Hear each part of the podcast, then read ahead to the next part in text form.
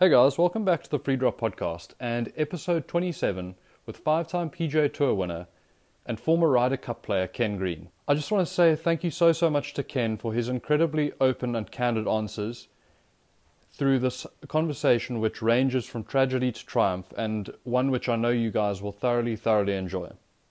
Before we get to the chat though, I just want to encourage you guys to give us a follow on social media. You can find us on Facebook, Twitter, Instagram, and TikTok at freedrop underscore podcast. Now let's get to Ken Green. Enjoy. Where did you grow up and what was your home course? Well, I, amazingly enough, I, I grew up in Danbury, Connecticut, um, which is very close to New York City, although I never really went in the city. But I didn't start playing golf until my family moved to the country of Honduras. Uh, and then this was, you know, 1970 or something like that. So you can imagine I didn't even know what it was, much less a country. And You know, I found out later that that my mom went there to try to save the marriage because my father was a really bad drinker, and she thought maybe less people there, maybe he could get his uh, his act together. Uh, so we went there, and the only sport I was allowed to play because I was American uh, was golf. There was a little nine hole golf course there, and and I basically fell in love with it from that point on. What was your earliest golfing memory? I mean, can you remember the first shot you hit? No, but I can remember talking about getting, you know, a wake up call on this little nine hole golf course. Two of the tees were down by the river, and that's where people uh, would wash, you know, wash their clothes.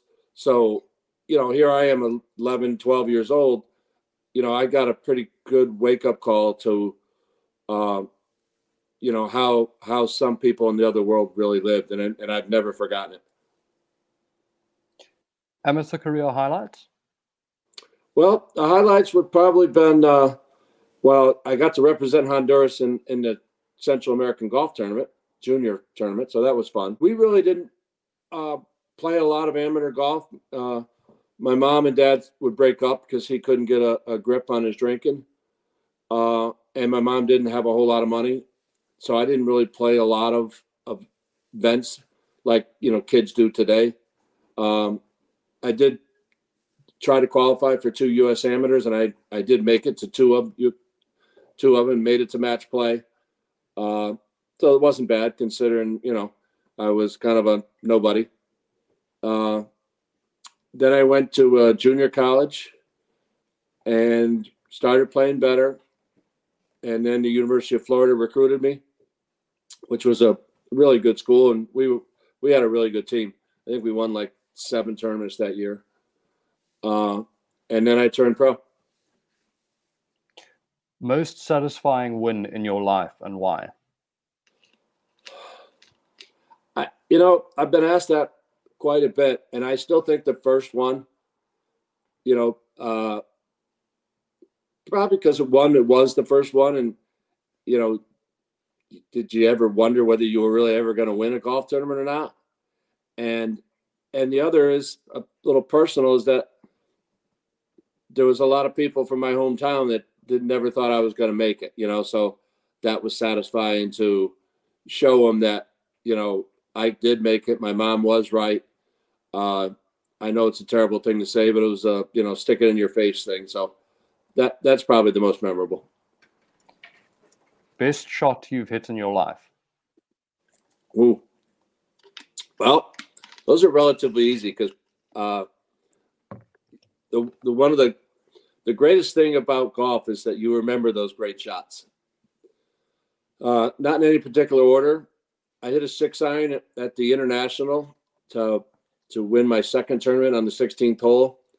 Uh, you know, it was a really tuck pin with a seriously false front. You really shouldn't have gone at it, but I, I wasn't too bright back then. Uh, and I just flushed it. and it was perfect. And it, you know, it was about 12 feet and it was a perfect putt. So that's up there. Uh, the Canadian Open on a Saturday. Uh, a lot of people will remember the six iron Tiger hit out of the fairway, bunkered onto the green there. Well, in our day, you had to smoke it to even get there. Uh, I actually hit driver off the deck and should never have hit the shot because the green's too narrow. You can't hold it. And uh, again, shows my uh, that I wasn't Jack Nicklaus on the golf course mentally. But I, I hit this floater, which which I intended to hit, which was incredible because it's a really a hard shot to pull off. Uh, the another one would have been Westchester. Uh, I had to birdie the hole to get into playoff with Seve and Norman and Frost, uh, and I just hit a rock solid three wood, uh, about twenty five feet, feet, and uh, rolled it over the edge and and you know made birdie and lost in the playoff to Seve, and then a shot that w- was so good that you don't get rewarded for. Uh, seems that we're talking about the Ryder Cup pretty soon. Was the Ryder Cup in '89 at the Belfry? Uh, I don't know if many people remember, it, but back then the 18th green had three tiers to it, and the first tier was just a massive tier. It was it was 212 to the pin, 209 to carry the the edge of the ridge, and I hit what was then called the cleek, the equivalent of like a five wood, and it went so high and so good and so straight at the at the pin, it was just wow. You know, you just wow under the gun because you know uh, we were getting down to the end of the of the matches there, and I to this day I still don't understand how this happened. It literally flew right at 209, right at the at the edge of the of the of the crest of the of the tier, and it how it didn't bounce forward a little and be within five feet, I don't know, but it hit and went. I guess went straight up. It ended up rolling all the way back about 75, 80 feet, and I ended up losing the hole. And it was, but I'm telling you, man, it was just you you can't get you can't hit it any better. It was uh, I one of the questions I can't wait to ask the big guy when when we're done is is really really what what'd you do that for? That's just wrong. So then that sort of begs. I mean that yeah. My next question is one shot you'd like over. Is it safe to say you'd like that shot over or not? Oh, absolutely. You know, I mean, because I know the what happened. Even though I would rather have mishit it and and skanked it up on top somehow because I would have made par and we would have tied. Uh, you know, I don't know what would have happened in the playoff, but you know, so that that would be probably the the shot. I'm, I've been lucky. Any other time I've been under the gun, I can't say that if there's any other shot that I would want back. That would be the only one. If not a golfer, what what would you be? Uh, you know, I probably would have stayed in the golf business, probably a golf uh, club pro uh, I love golf. You know, golf saved my life with with uh, you know the sexual abuse I went through in Honduras. Uh, I really feel like if I didn't have if I didn't have golf, I would have uh, I, I would have turned out to be some sort of derelict, a drunk, druggy. Um, so I do think I would have stayed in the golf business. Now, if if we go outside of golf, uh, you know, who knows? I, I consider myself pretty athletic. I I think I would have liked to say I would have done something in baseball, but you know, we'll never know on that one either. But I, I'd be stunned if I wouldn't have made it. Looking back on your career, one tournament you would have most liked to have won? Mm, that's easy. It's actually there's a tournament here in Connecticut called the Hartford Open. Uh, now I think it's called uh, the Travelers. Travelers, yeah, yeah. Uh, that was number one on my list, ahead of the Masters or the U.S. Open or or the Open. I wasn't really. I didn't live or die in, for for the majors. Uh, I I don't I don't know why. I just they just never really. You know, I'm not saying I wouldn't have wanted to win one, but the one I wanted to win the most was the one in Hartford. What does a typical day look like for you? These days, well, a lot depends on my leg and my uh, nerve disease, but um, you know, I still try to play golf. I love golf again. I, I, I'm from the Arnold Palmer school. Palmer played till he died. Jack, as soon as he couldn't compete, wants really nothing to do with golf. Uh, I'm going to play uh, uh, literally until I drop. So, you know, I'll, I'll, play three if I get lucky, four days a week. Uh, the other days, I try to do some some form of paddle tennis or or pickleball, uh, bowling. Uh, I have three German shepherds, which I'm actually kind of surprised haven't made any noise yet. So you know they they occupy a lot of time, and and then that pretty much covers it. I've only had one previous American on the podcast, and it wasn't a player, but it was one of your former caddies, Eric Larson. Oh, um, yeah, because we've got a we've got a mutual friend. So I don't know if he's ever spoken about his um, his trips to uh, to Thailand. Oh yeah, yeah. So I'm um, I mean the the the hotel that he stays at, uh, the Yorkshire in, in Phuket, and his mate, his friend um, uh, Neil Avery is an old golfing mate of my dad's. Uh, they played they played um, I guess you could call it state golf together um, back in back in the 70s and 80s and and uh, Neil actually organized that I that I do a podcast with Eric. I mean, what a what a colorful character he is. You he is a classic. I, uh, crazy, I actually got Eric started on tour. He started caddying for me way back when. No, I know because you guys went to you guys went to college together, didn't you? You and the two of you and and Mark Calcavecchia as well. Uh, Calc and I went to college together. Eric didn't. Eric, we met. Uh, I met him when I was in junior college. Okay, okay. And then how did the yeah how did the sort of player caddy relationship come about? I mean, he sort of joked that it was because he realized he wasn't any good as a player. Well, um, he he he was okay as a player, you know, not nowhere near the level that he, you know, if you were going to make it, so to speak. Mm. Uh, you know, he wasn't working at the time, uh, and I had an opening because uh, my brother had had left, so I asked him if he wanted to come out. Uh, and then he he uh, he came out probably for about three years or so, uh, and then you know the the, the prison thing hit. Mm. And then when he came back out, he he got back into it and was, uh, you know, I, I think he had Anthony Kim for a while and and uh, some other players. He's got Harris English now, so he's doing good. Yeah, but he he uh, he likes to have fun. There's no doubt about that. it's um yeah, I mean it's actually quite it's it's actually quite crazy. I mean, you know, guys talk about um the longevity of of of players and how their careers span 30 years but at the same time it's like quite impressive for a caddy to kind of you know be able to to to remain relevant and and, and still pick up bags from you know yourself to I think he also caddied for Jeff Overton for a time um, yeah. and now now uh, Harris English most recently well but... it's it's amazing because actually my cousin Joe LaCava who oh is he your cousin yeah, he. I actually wow. got Joe started with me. Oh, jeepers! I don't know. Yeah, a lot of they they seem to let that out when they talk about it for some reason because a lot of people don't seem to like me. But uh, he he started with me and and he was with me about three or four years, and my brother had lost his job and it was still a year later, and he hadn't found a job, so I'm stuck. Hmm. So Freddie Couples uh, had had fired his caddy. So I basically told Joe I had to fire him, but he I got him the the Freddie job. And right. Joe and his family weren't too happy with that. They didn't talk to me for a very long time. Uh, but I mean, my brother's my brother. I mean, I you know, and I love them both. But you know, I I still, you know, I I mean, I, it's not like I kicked him out on the street. I got him Freddie Freddie's job, and he had a great career with Freddie.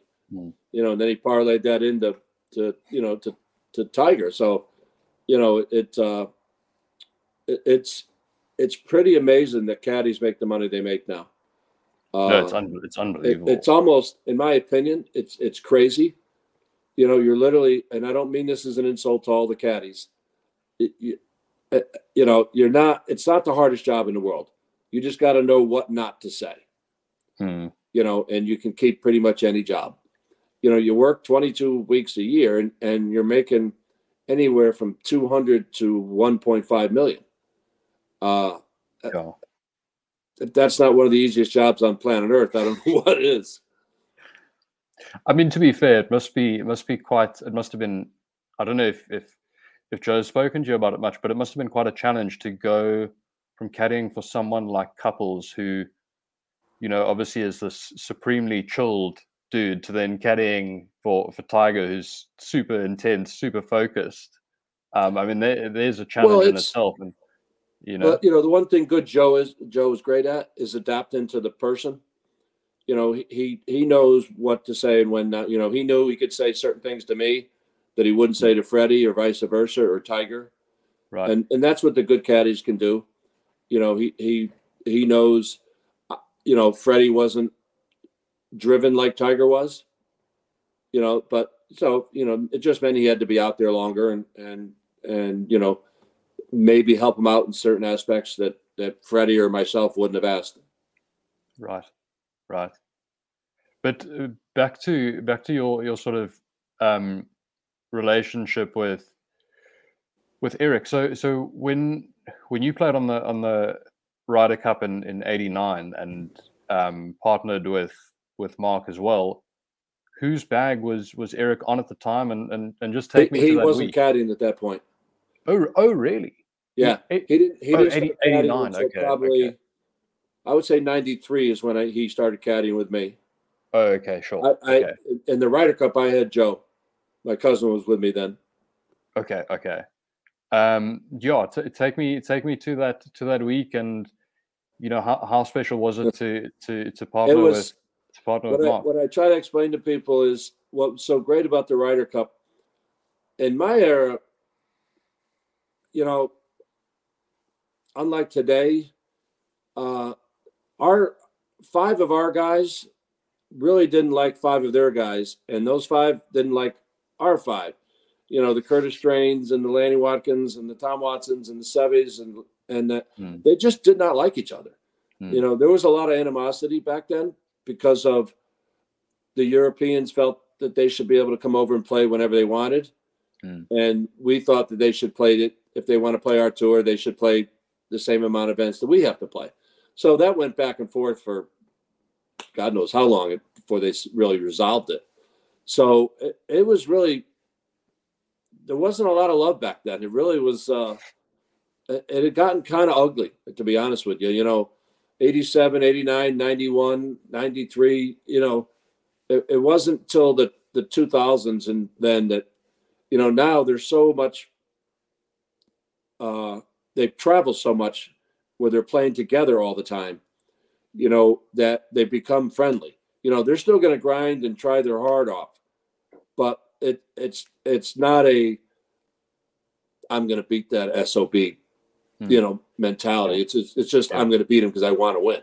Yes, You know, whereas before, if you lost, you were devastated, and if you Yeah. won, you were ecstatic. Yeah.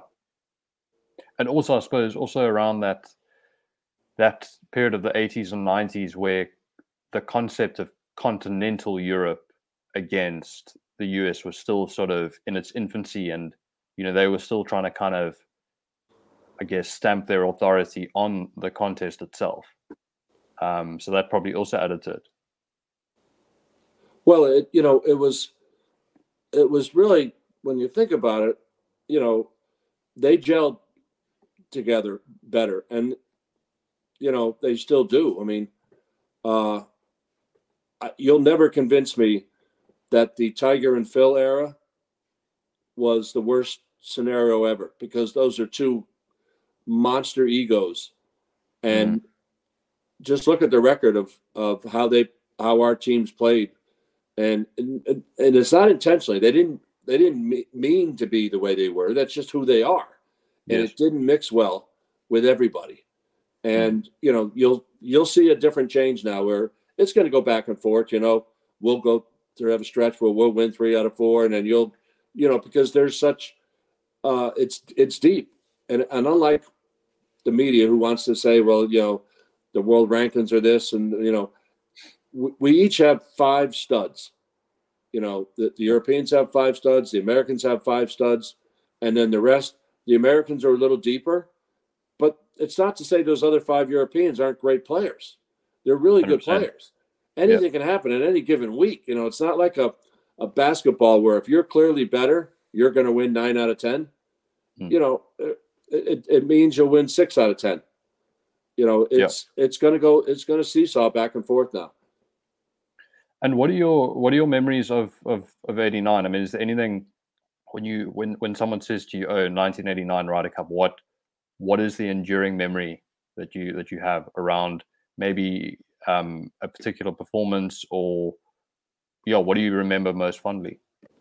Well, I mean, you know, Calc and I, uh, we played the alternate shot together, and we we blew them away both times, uh, and I think that's because we we just, besides being best friends, our games were the same. You know, we were both aggressive, so we didn't feel like we had to, you know, guide one in there twenty five feet. We would go for the pin, and if we screwed up, we screwed up. We knew the other guy wouldn't be upset if I short sided him or he short sided me and i really believe that that helps. The alternate shot is the one format that i think matters. Now best ball i think you could pair anybody with anybody. I don't think it really matters. But Yeah. alternate shot i think it's it's important to get the right mix. And then uh we we ended up playing uh Seve and jose uh the third match. And talking about a heartbreaker Jose made four 40 footers in the first five holes. And it was like, oh, I mean, that, you know, I think we had birdied two of them, so we were a couple down and we just never got it back. Neither one of us played great. You know, we didn't we didn't play bad, but we didn't play well enough. And uh, but you know, those those 40 footers, four of them, not one, not two, four. Uh, Do you send the first five holes? yeah. No, it Oh, was it was like a it was the dagger. It was like, oh boy. You see, that's where Wikipedia can be a bit misleading because you kind of look at the result and you're like, oh, okay, yeah, it didn't go well. yeah, But when you when you hear that that's how it started, it's like, okay, it kind of makes sense. yeah. Like for instance, I'll never forget. Uh, I had some back issues, but nothing, nothing crazy. And, and the first um, day, Calc and I were, you know, I don't know, we we were walking away with it, and Floyd was the captain. He came up to me and says, "What do you think? Can you, you know, can you make it? How you playing?" And I said to him, I said, "Ray, if you're if you're ever going to play me twice, today's the day, because I'm putting the eyes out of the ball." Now, when a top player tells you he's putting the damn eyes out of the ball, you should probably play him. uh, and he sat me down. I'm not saying we would have won the match, but I would like to think we would have. But you know, and and of course we ended up tying. So I always think, you know, the old what if. So, what was his out of interest? What was his reasoning for for for sitting you? What he never he say? said. oh, he- really? Yeah, no, it was it was different. You know, like now they have, you know, five vice captains, and they send out a, you know, a vice captain with every group to see how you're Mhm. playing, and they're like, Calc and I were of the of the of the nature that it didn't matter how we played in a practice round. You know, we we were just Mhm. slapping it around and not, you know, just looking at the course. You know, whereas today, you have to pay attention in the practice round because they're gonna they're gonna analyze you. If they Yeah. if they watch Calc and I play in a practice round, they they tell us to sit down. And you know, it just you know, it just that's who we were. Hmm. You know, we we didn't really put, put much into the practice round. It's a you know, it's a practice round. You're there to learn the the the, the greens basically. You know, that's that's all a practice round does is is you try to get uh, a better understanding of how the greens slope. Yeah. And do you think that's why you guys gelled so well? Is because your, as much as your games were similar, your your mental approach was was also pretty similar, and you and you knew that it was all about what what happened come come game time rather than what happened during practice. Yeah, I, I really do because, uh, you know, I like even occasionally I'll play with with uh, friends here in what they called Ryder Cup events. You know, where you mix different people, different, Yep. and I'll do it now. Whereas you know, I'm I'm an aggressive putter, so if I miss the putt, it goes three or four feet by. But when I'm playing with somebody else who might not be so good at those putts, you end up just lagging them. And you know, that's not you know that's not how you should play. You should play your your your game, and that's what Calc and I were able to do. We we we we honestly were okay with whatever uh, each other person put us. Yeah. So it's interesting. You you you know you were talking about, um, you know, if if he had played you, maybe maybe you guys could have actually ended up winning that winning that one. I mean, what do you what do you make of tied matches? I mean, we've just had a tied Solheim Cup, and, and a lot of people were were sort of of the opinion that they've that they've got to try and figure out a a sort of playoff type system. Well, rather than it, just yeah, it defies logic. I have said this for 30 plus years. It makes no sense.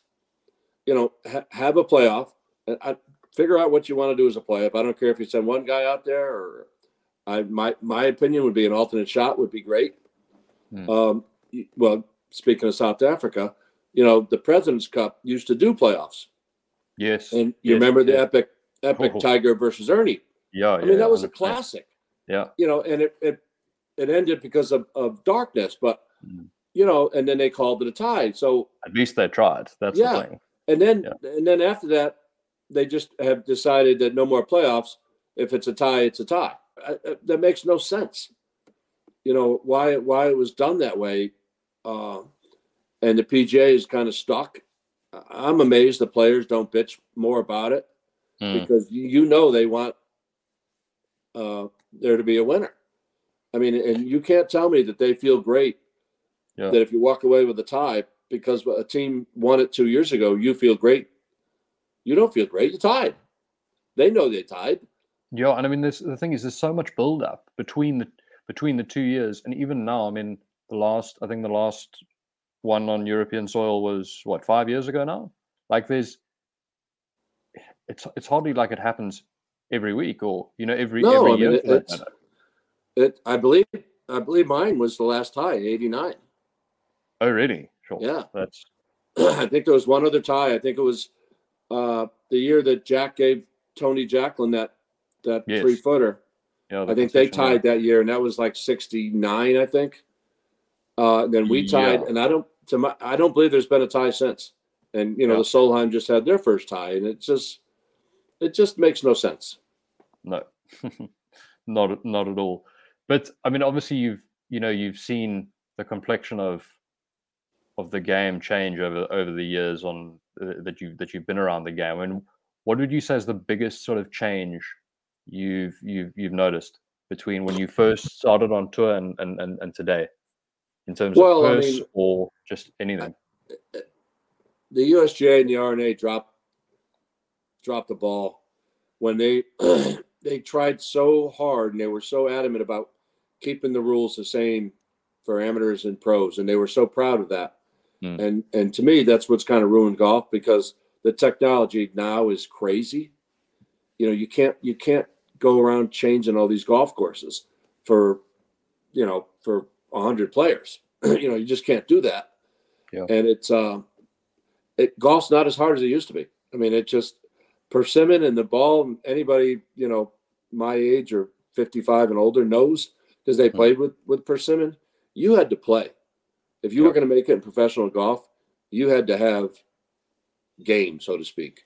Yes. There are people that play professional golf now that don't know what they're doing, but they're Yeah. just athletic enough where they can make it, and and and that's unfortunate. You know, the great players are still great players. You know, the Rory McIlroys and the Scotty Schefflers, they would have been great players back in in my era, and they would have been great players back in Hogan's era, and Hogan would have been a great player today. You know, don't uh, you know? I'm not saying that, but I'm, Yeah. I'm talking about the next level down. Those those guys are the one that it's affecting the most, and it's uh it's unfortunate because it could have been easily rectified with just change for parameters and rules for amateurs and rules for pros. Mm. Kind of like what they're about to do if it actually goes into play. Do you think it will actually get passed ultimately? Well, that's the big mystery. I mean, it sounded like it. Then the PGA of America has started voicing their their uh, opinion as to maybe they don't really believe that's the way to go.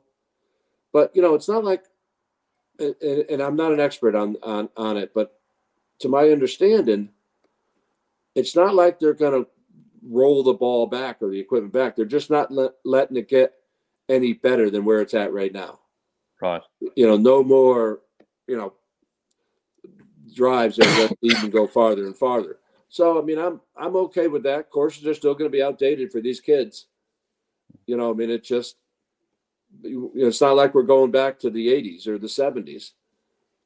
So yeah. I, you know, hopefully they'll figure it out. But it's uh, it's it's it's sad that it happened. It just, you know, I, I always say there's nothing worse than male egos when they when they butt heads. It's a there's not much give or take. Just look at our politicians. yeah.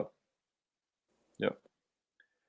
Um, and yeah, I mean, just just sort of thinking about what you were saying earlier about just how much you love the game, right? I think that that absolutely fascinates me because given the accident and then the amputation and and everything you've been through, it would be quite easy to just be like, ah, you know, I'm done. Like I don't I don't really feel like playing anymore. What what kind of still motivates you and, and keeps you going? Uh well, I mean, just the pure love of the game. But you know, the way I look at it is like there's one thing you're not going to beat, and that's father time, right? So you have to start realizing that you're playing against yourself. But I, unlike other people that are getting older, because of my injury, you know, losing the leg, I have a chance to actually get better. You know, and to me that was that was a great, you know, purpose or a goal is, you know, when I first started playing with, you know, with the one leg versus, you know, 5 years ago versus now, am I getting better? Am I you know, is it working? And so I still think I can get better.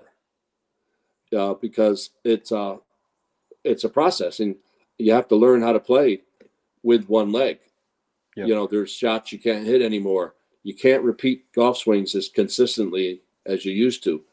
You know, the different lies are unbelievable. It takes a really long time to get used to trying to figure out how you how you're going to be able to hit them.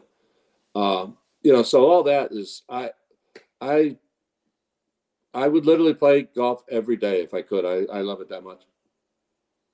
So it's more. I, I know when we chatted at Wentworth, you said you don't really practice that often anymore and you and you prefer playing but is that more because you you know physically like you need to actually kind of manage your your time and you'd rather spend it playing than practicing? No it's more about the the nerve disease i have. I I, I, can't. It's just too painful. Okay. Uh, you know like for instance when you know i just came came back from wentworth and i realized that i was getting pretty annoyed.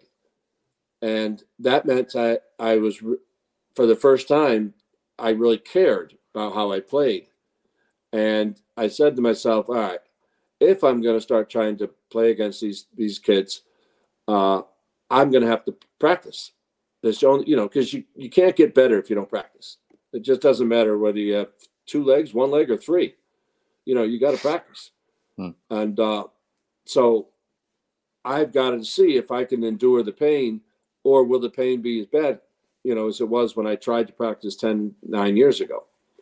Uh, so that's that's my new challenge is to, you know, when I go back to Florida in, in a couple weeks, I'm gonna I'm gonna try to come up with a routine where I can practice more, but in small amounts. You know, whereas normally you might stay out there for an hour or so. You know, maybe I can go out there for good 15, 20 minutes and then you know later in the day do another 20 minutes and then and then and then try to get better that way and yeah. so i can compete against you know kip and those guys yeah because right now i can't so i mean i'm sure people yeah if you're listening to this podcast chances are you kind of have a fair idea of what of, of what happened but chat about the about the accident and and, and how it how it occurred and yeah, just sure. the just the aftermath of that. If you well, I just turned I had just turned fifty, and I, I was playing the senior tour.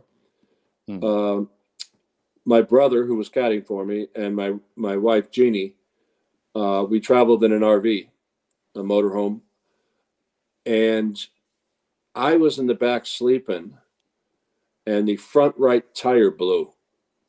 Now all I remember is the the bang of the tire. I don't remember anything else, but the RV went flying right off an embankment down a, a pretty good hill, and we crashed into some trees. I must have gotten up and run out because I got sent through the through the windshield. And most of me did, and the other the other leg went through the other side, and that's why I got basically cut in half.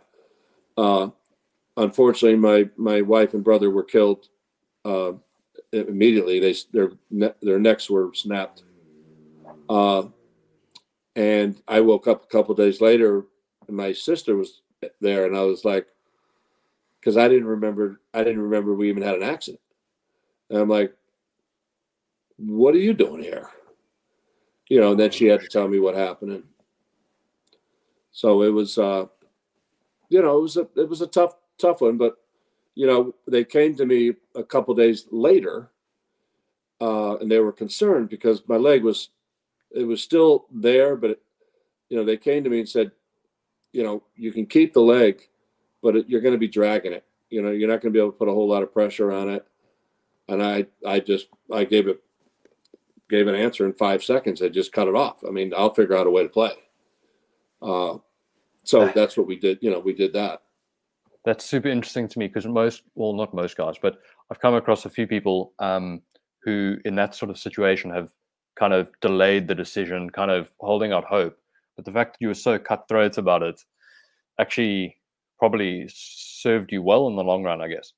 Well, yeah, I mean, because I would have, you know, the, the surgeries and the pain I would have had would would have been tremendous. At least that's what I was told. Hmm. Uh, I still would have probably still caught the, the CRPS disease. So that didn't have, you know, cutting the leg didn't affect that whatsoever. Uh, so, you know, to me, it's like a, I mean, I, I figured it was a no brainer. I mean, I'm, I'm, I'd be lying if I didn't told you I wasn't pissed that, that I, I have the disease because it's the what's, I, I really thought I, I could be a lot better than I am if, if I worked at it, but I can't work at it because, you know, of the pain. But, um, so I, I'm a little ticked at that part of it. But, you know, I look at someone like Tiger, you know, who can't uh, walk. He's in a lot of pain and, and everything. And it's to me, it's like, well, I don't get this. You know, your your career is basically over. Just cut it off. If you're in a lot of pain, just cut the damn ankle off. Hmm. You know, in his case, it's just the ankle, and they he he'll be able to play you know, he wouldn't be the same Tiger, but he's not the same Tiger now. No. So he'd no. be in a lot less pain, though. Mm. Yeah. Um, and you know, I mean, I'm I'm I work for South African Disabled Golf, and one of the things that um, our association always kind of kind of preaches to to our members is the kind of rehabilitative benefits of the game. And you know from a mental health standpoint and, and just kind of being you know out in the open whatever with your friends and all that kind of stuff. I mean chat about how golf has helped you kind of get through all of the traumatic events in, in your life i mean i found it really interesting that you said you you only picked up the game um, in honduras which obviously was was a traumatic few years in your life as it was but did golf kind of serve as something of an escape and and and and something you could really kind of throw yourself into? Yeah, well, I mean, I in in some ways, golf has almost saved my life twice. I mean, it, I know it did, you know, uh, save me, you know, from all the the trauma of the sexual abuse when I came back to the states. But you know, this time around, it it did but I was also ready for it. I was okay with what happened. Uh, you know, I'm not, you know, no one likes what happens, but you know, whether you believe in God or not, you know, if you believe in God, you have to believe it's going to be all right in the long run. And if you don't believe in God, you better damn well live the life you have. It's the only one you got, big boy. You don't sit there and drown your sorrows away. Uh, you know, so my feeling was, all right, I've got a new job. You know, I, am going to try to do what I can for disabled uh, golf and what golf can do for you. Because the reason golf's better than all the other games, at least in my opinion, is that it gives you the highs, but it gives you the lows, and we we can't survive without the lows as a human. I don't think we need that because that gives you that builds your character and that yep. builds that fight to get better, so you can get that high again. So yep. th- that's the great thing about golf is it's it's up and down, up and down, and you know, for anyone who's disabled, you know, you've got other fights, but this is a new fight, and and all of a sudden you're going to be hooked on that, mm-hmm. and the next thing you know, you're hooked on golf. Yeah, and you know, there's I don't I don't know what the number is, but there's a, there's millions of us, so to speak. Mm. Uh, so that was that was kind of like my new job, you know, do what I can, uh, and in terms of helping helping any way I can for to to increase the game of golf in the disabled world. So I mean, I yeah, I don't know if this if this is going to make a ton of sense, but do you ever have these these moments? I mean, like I, I mean, I try and play as often as I can, but they're they're shots that I hit where it's almost like for that however long it takes to to complete a swing it's almost as though I'm not disabled and I and I you know like I flush it I flush an iron or whatever or drain a 25 foot putt or whatever the case may be and for that split second whatever it actually doesn't feel like you like you are limited physically do you ever have that um, oh absolutely yeah. there's there's times that I hit shots that I'll tell the people that that the two-legged me couldn't have pulled that one off. You know, it just that's awesome. It, it's just, you know, it gives you that that high. You know, I tell people all the time there, you know, there's no better shot than a pure golf shot. Mm. You know, you can take all the sex you want. There's nothing better than a pure golf shot, and it, it's it's great when I occasionally, you know, I will do it. I'll go. I couldn't do it any better if I was two legged and you know that's that's that's one of those highs that that I was referring to that that that stays with you. Have you found it difficult though to kind of temper your expectations in terms of what you can go out and shoot on a given day though? Well, I've learned to accept that at some days I'm just going to stink. You know, uh, you have you know anyone has the up and down. Every day is different. Golf pros are a little more consistent, but they have them. You just don't see them because they still look pretty good. Hmm. But the pros know, you know, and a lot of us are they're afraid to admit that. But you know, we go up and down, and uh, you know, hence someone shoots a 62, and the next day they shoot 72. Hmm. You know, it, it it's just what golf is, and it's uh, so you you have to you have to accept it.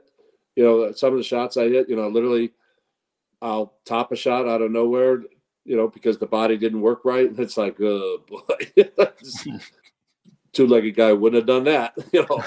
But it's, uh, you know, yeah. you, you learn to accept it. It's, you, you know, sometimes you can laugh at it, and sometimes you're, you're you get pissed. So I mean, you've you've played a couple of events now. You played in the G4D Open earlier in the year, if, if I'm not mistaken, and then um, and then now this this event at, at Wentworth a couple of weeks ago. Where do you think the the difference lies between you know yourself and and someone like Kip Popert at the moment in terms of skill level or um, scoring ability at the moment? Well, the biggest difference between someone like me and, and Kip right now, well, age is a huge factor because yeah, distance. Yeah. You know, and, and it doesn't matter who you're playing against if you're 30 yards closer, you're going to have an edge. So age is a big difference, but the other is he, you know, he he, he can practice, and I haven't been able to. Um, this is me and my ego talking. My ego feels like if if I could get back to practicing, where I can become more consistent, then I could catch him. You know, I, I don't know if we'll ever find that, but because of my history and my ability to play under the gun and and play smarter golf than some of the mm. other guys that I've watched uh, mm. who make just really bad mental mistakes. And I think that's the edge I have. It's just a question I've, I've got to be able to be a little more consistent. It would be fun. I would I would like to see it, but well, well again, I won't know for a little while whether I can pull it off or not. Yeah, well, like I said to you a, a, a couple of weeks ago, we've got in South Africa, we've got a, a nice, I mean, we've got a nice sort of schedule of like six or seven events throughout the year. And we've got the Cape Town Open, which is always a, a lovely event at the end of every year. So, I mean, if you ever want to try your hand at that, we'd, we'd love to, we'd love to have you. And yeah, I mean, it would, it would give our, our field a, a lot more, a lot more depth and a lot more credibility as well. Yeah, no, I'm I, like I said, uh, the my biggest obstacle again with this. Like, sorry, I keep mentioning this stupid disease, but the No, plane rides are are a problem, Mm, no, I can Uh, imagine.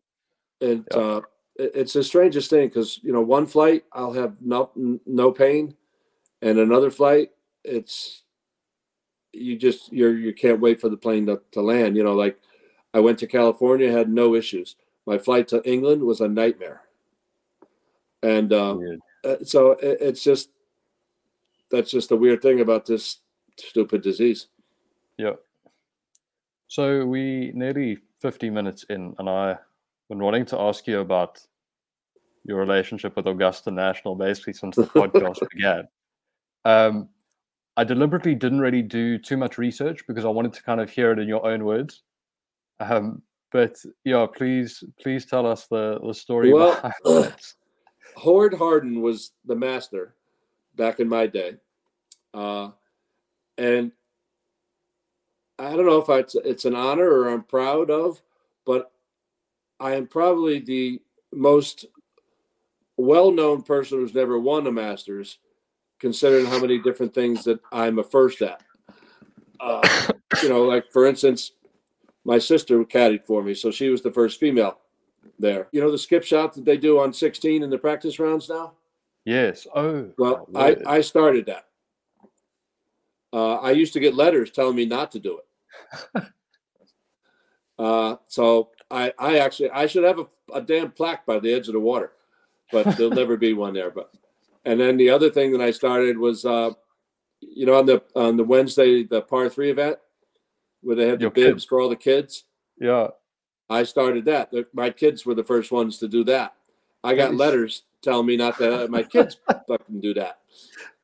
And then uh, the other, the, the one last thing that I've I've got fame for was sneaking my my uh, my people into the uh, into the Masters because So that's the story I wanted you to tell. But yeah, Yeah. go ahead. uh, I was I was playing the tournament the week before Augusta, and the eight passes they send you eight family passes, and then you buy eight when when you're there.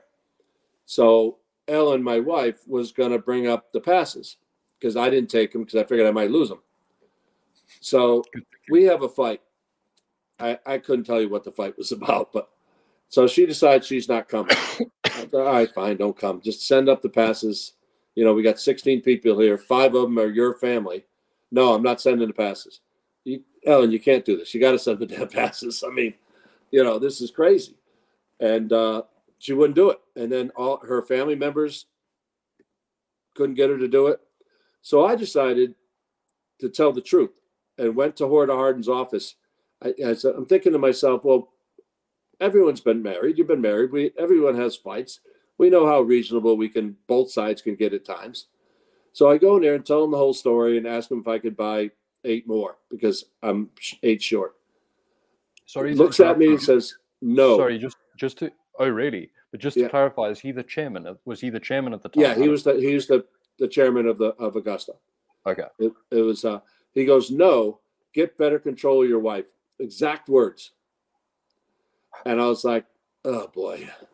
Guess that didn't go over well. but you know, it, was he didn't really like me because of all the, a lot of those other things I had already done. You know, I had done the skip shots, I had done the, the kids caddying, you know, so he didn't he didn't have much of an opinion of me. So now I, I sneak the fa- everybody in. We go back and forth, and we give eight people, the eight youngest. Uh, we just tell them to, you know, move around, try not to get caught. Yeah. You know, well, her brother gets caught. Oh. Well, he panics under the gun and he rats me out, saying I'm here with Ken Green. And so now they know what I'm doing. So the next day, they start searching me. They want all the badges and all this. So we had to sneak people in the in the trunk. We put them down on the floor with blankets over them.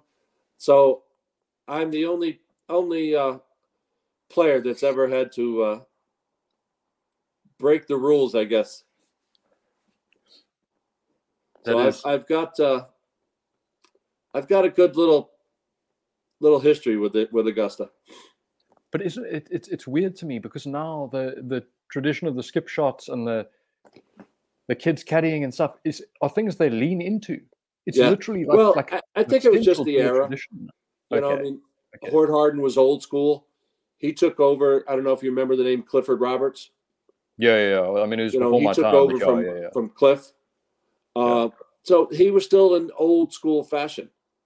You know, and, Okay. and uh, you know Augusta has moved on with the, so they're they're more open. You know, they did the the uh, the drive chip and putt that I never you know would have never happened back in my day. Uh, the women's amateur now, you know, they're they're Mm. much more open. Yeah. they're still snobs. Don't don't get me wrong. That they are absolute snobs at Augusta.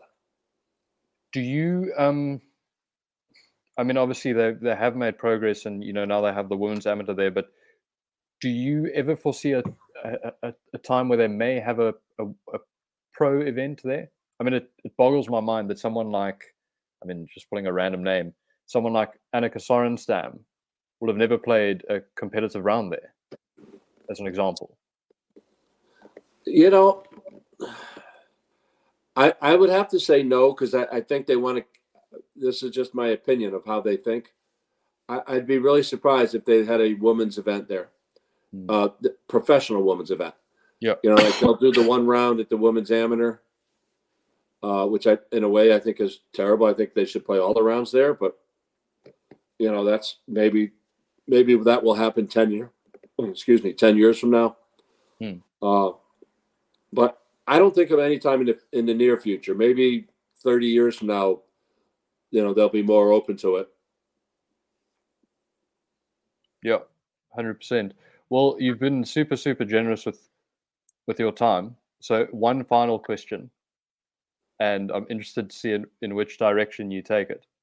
But if you were to play commissioner for a day, and you could change one PGA Tour or PGA Tour champions uh, sort of regulation or law, what would you what would you change and, and why? Well, the first thing I, I would I would insist on is being more honest. Uh, professional golfers are the most honest people on the planet. You know, calling shots on them, et cetera, et cetera. And we've literally been run by uh, three of the most dishonest people, starting with Deane Beman, Tim Finchem, and, and Jay Monahan. And I think that's terrible. I think we.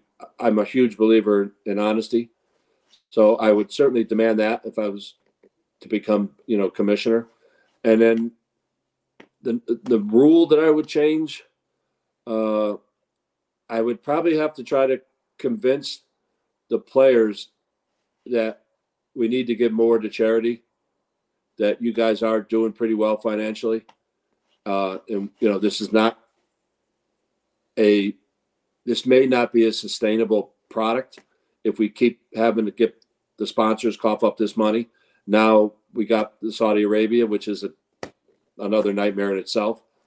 Uh, so they're going to keep putting up the money. So they will keep playing for this, and that's, in my opinion, a terrible thing. So I, I guess I would, I would, I would have fought the LIV thing harder. I, I would have, I'd have gone around begging all the billionaires. I mean, what do you think? What do you think it's it's going to look like in, in in in five years' time? I mean, do you do you see a, a kind of harmonious future sort of further down the road, or how do you think it's I do. I mean, I, I, I think they're going to basically have that world tour concept. I think Mm. the, the, the current LIV tour will have splashed back into the regular tour, and the regular tour is going to have more events overseas. You know, playing for that kind of stupid money that the Saudis are going to put up. You know, and and um, all the Saudis ever wanted was to get involved with the tour. That was their main goal. You can look. Uh, I have a I have a small blog that I stated this from the beginning. This is about them getting in the tour, and this is what they've gotten. Uh, what is your blog called? Uh, that's a good question. It's just Ken Green, just Ken Green Golf. Yeah, there's okay. uh, some friends of mine uh, talked me into doing it after the accident. I don't know. So there's there's I don't know how many, but there's quite a few. But uh, you know, it's it's uh, it's unfortunate, and we'll just you know we're just going to have to deal with it. There's not there's not much we can do at this point. Hopefully, they can work together, get mm. the tours back because they should be together, and just how, the the real question is, how long is Saudi going to do it? You know, when when this prince dies, is the next prince going to keep doing it? And then if he's if he doesn't, or the current prince gets a bug up his butt, hmm. and maybe he turns around and says, "No, I'm not doing it anymore." Yep. You know, and then what happens? You know, this there's a lot of negative that can happen, and I hope it doesn't, but there's a lot. Yeah, it's gonna be it's gonna be a, a really really interesting next next few years. But thank you so so much for your time. I, I really really enjoyed enjoyed the chat, and it was just fun to just kind of you know get to get to know your story a little bit better, and you know have a bit of a laugh. And you know, I had heard that you you're not afraid to to speak your mind, and and so you kind of proved in the throughout the chat. So thank you very very much. You're welcome. It was a pleasure.